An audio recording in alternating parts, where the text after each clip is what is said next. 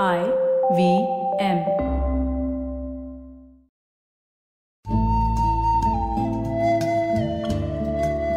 IVM के Hindi travel podcast टेढ़े मेढ़े रास्तों पर आपका स्वागत है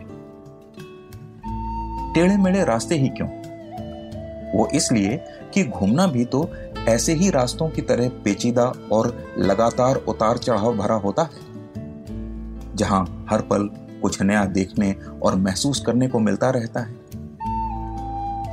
शर्त बस यही होती है कि आँख कान खुले रहने चाहिए।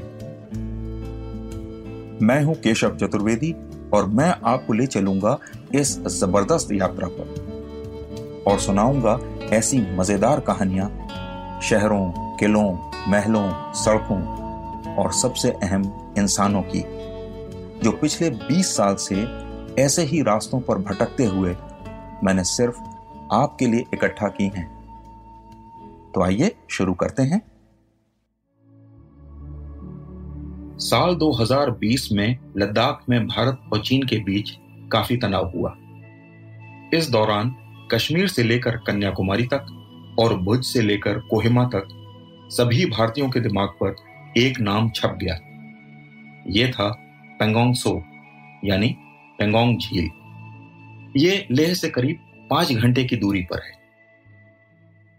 आप सोच रहे होंगे कि मैं दूरी किलोमीटर में क्यों नहीं बता रहा?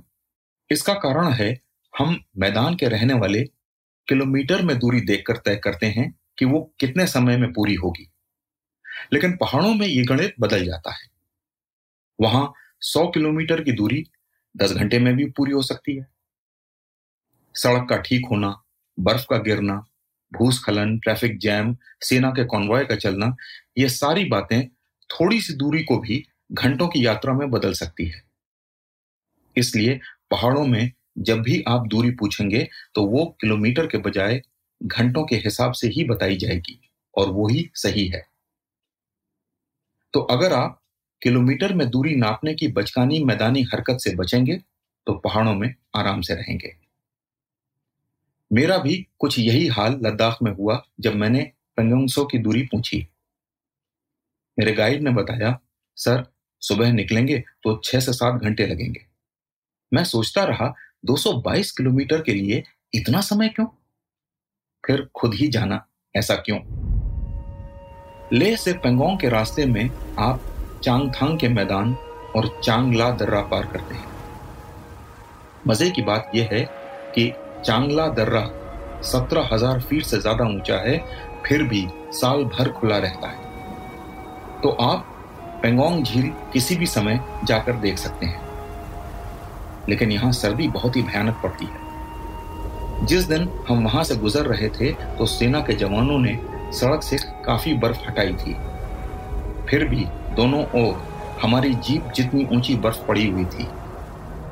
हमें दर्रे पर रुकने को बोला गया क्योंकि सेना का काफिला निकल रहा था। आखिरकार हमने चांगला पार कर लिया।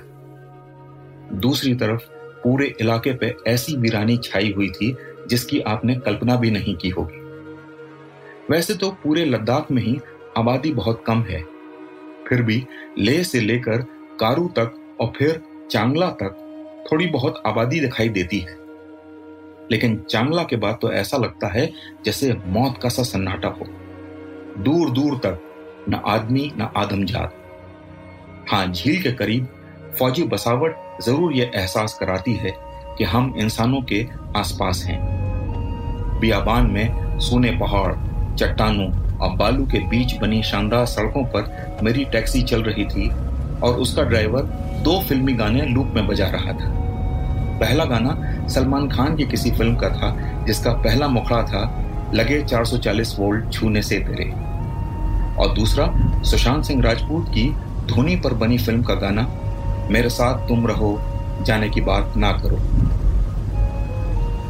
कुछ देर बाद हम एक ऐसी जगह से गुजरे, जहाँ बालू और बर्फ़ एक नदी की तरह फैले हुए थे। पहली नज़र पड़ी तो उस समय हम काफ़ी ऊंचाई पर थे, और मैं उस विस्तार को देखकर हैरान था। फिर थोड़ी ही देर में जब सड़क उस फैलाव के बराबर आ गई तो मैंने गाड़ी रुकवाई और बाहर निकला। संगीत बंद था, सिर्फ़ तेज हवा की आवाज़ और सामने सफ़ेद बालू और बर्फ़। उसके बाद भूरे और सफ़ेद पहाड़ और फिर चटक नीला आसमान। न शहर और भीड़ में रहने वाली आँखें और न मन, इतनी शांति और विस्तार का आदि था। थोड़ी घबराहट होने लगी। एक बार हम फिर वापस टैक्सी में थे। अब वो गाने जो थोड़ी देर पहले बोर कर रहे थे, उनसे मन को तसल्ली मिल रही थी। इस जगह से बस थोड़ी ही दूर और चले होंगे कि पेंगोंग झील पहाड़ों के बीच से झांकती हुई दिखाई दी। एक झलक में उसे देखने की ललक और बढ़ गई। मेरी टैक्सी तेज़ी से वहाँ पहुँची और मुझे यह देखकर हैरानी हुई कि जहाँ रास्ते भर सिर्फ़ निस्तब्धता पसरी हुई थी, वहीं झील के आसपास खूब चहल पहल थी। कई टैक्सियाँ रुकी हुई थीं और लोग चारों ओर घूम घूम कर फ़ोटो खिंचवा रहे थे। मेरी नज़रें एक पीले रंग के स्कूटर पर ठहर गईं। वो जाना पहचाना सा लगा। तभी याद आया, ये तो सन 2009 की फ़िल्म थ्री इडियट्स के आखिरी सीन वाला स्कूटर है।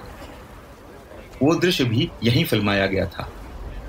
वहाँ मौजूद एक फौजी से बात हो रही थी तो वो मुस्कुराकर बोला, सर, पिछले दस साल में ऐसे तीन चार स्कूटर अलग अलग जगहों पर रख दिए गए हैं, और हर गाइड कह रहा है कि उसका वाला स्कूटर असली है। मैं भी लोगों पर हैरान था। वे पेंगोंग जैसी खूबसूरत झील को देखने कम और यहाँ मौजूद इस स्कूटर के साथ फ़ोटो खिंचवाने ज़्यादा आते हैं। मैं वहाँ अप्रैल के समय पहुँचा था और पेंगोंग झील से बर्फ़ अभी पिघल ही रही थी। उसकी सतह पर बर्फ़ की एक परत अभी भी मौजूद थी और इसलिए पहली नज़र में वो नीली कम और मटमैली ज़्यादा लग रही थी। मैं पानी के थोड़ा पास पहुँचा तो देखकर धक्का लगा कि उसमें चिप्स के कुछ पैकेट, एक दो प्लास्टिक की बोतलें और कुछ और चीज़ें पड़ी हुई थीं। ये जानकर दुख हुआ कि लद्दाख में प्लास्टिक पर पूरा प्रतिबंध होने के बावजूद पैक्ड फ़ूड के रैपर और पैकेट इतनी दूरी तय करके इस खूबसूरती में दाग लगाने आ गए। खैर, मैं वहाँ पालथी मारकर बैठ गया और नज़रें उठाकर पूरी झील और आसपास के पहाड़ों और आकाश को देखने लगा। एक ही पल में इंसान फिर बेमानी हो गया। मेरे सामने एक ऐसा दृश्य था जिसे कैमरे में कैद तो किया जा सकता था, लेकिन उसके वैभव को नहीं।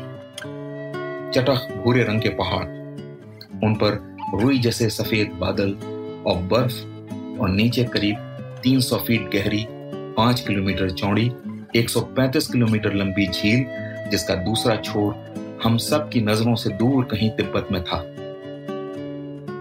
मुझे लगा, झील के किनारे पर्यटकों का हस्तक्षेप हो या सेनाओं का आपसी संघर्ष। कुछ भी इस दृश्य के वैभव को लंबे समय तक दूषित नहीं कर सकता था। कुछ देर पहले जिस फौजी से बातचीत हुई थी, वो एक बार फिर टहलते हुए आया और बोला, सर्दियों में आइए, झील जम जाती है। जमी हुई झील पर आपको जीप में घुमाऊँगा। ऐसा रोमांच आपको दोबारा कभी नहीं मिलेगा। मैं सिर्फ़ मुस्कुरा दिया। शाम हो रही थी और सूरज करीब करीब डूबने को था। पहाड़ी से नीचे मेरी नज़र उतरी और अचानक बर्फ़ की हल्की परत के बावजूद मैंने झील में आकाश की परछाई देखी। झील आसमान की तरह नीली हो चुकी थी। मैंने कुछ यादगार फ़ोटो लिए और फिर वापसी का सफ़र शुरू हो गया। टैक्सी में उस समय लूप वाला गाना चल रहा था।